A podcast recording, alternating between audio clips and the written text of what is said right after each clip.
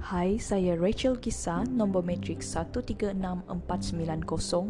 dan topik pembelajaran hari ini cikgu nak ceritakan tentang sinopsis kronologi pendudukan Jepun di Tanah Melayu yang bermula pada 8 Disember 1941 dan berakhir pada 31 Januari 1942 bermulanya 8 Disember 1941, penjajahan itu telah bermula dengan pendaratan tentera Jepun Imperial di pantai Padang Pak Ahmad, Kota Baru. Sejurus selepas tengah malam dan mencetuskan pentemburan ganas dengan tentera British India satu jam selepas serangan ke atas Pearl Harbor lapangan terbang Kota Baru akhirnya telah jatuh ke tentera Jepun pada waktu pagi 8 Disember.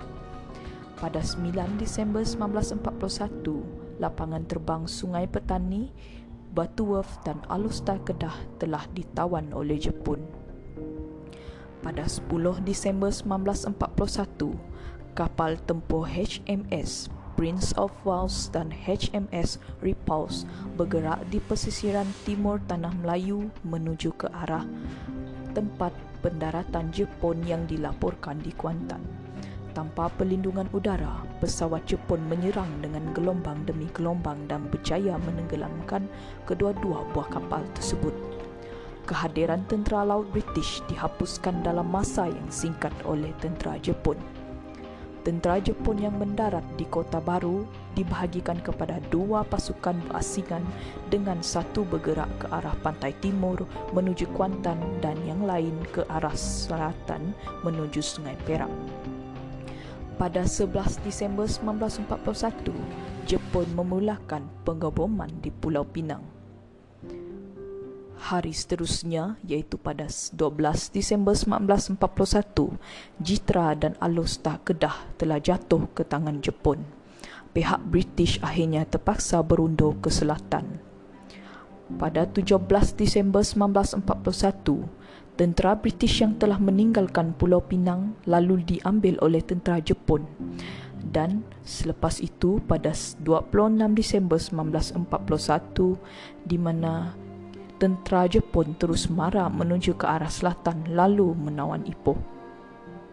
30 Disember 1941 sehingga 2 Januari 1942, tentangan sengit terhadap kemarahan tentera Jepun dalam pertempuran Kampar berlangsung tiga hari tiga malam sebelum pihak British terpaksa berundur sekali lagi. Pada 7 Januari 1942, dua pasukan brigade dari bahagian infanteri India ke-11 telah dipintas dalam pertempuran Silver Slim River lalu lantas membuka laluan tentera Jepun ke Kuala Lumpur, ibu kota Malaya.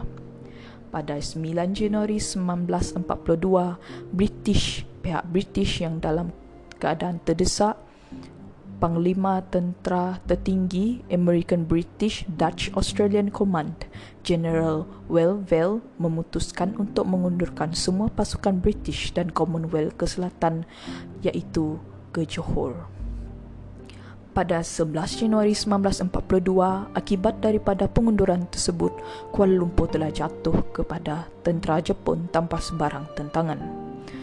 14 Januari 1942, tentera Imperial Australia yang bergerak menuju ke utara dari Skamat ke Gemas bertembung dengan pasukan tentera Jepun yang sedang marah.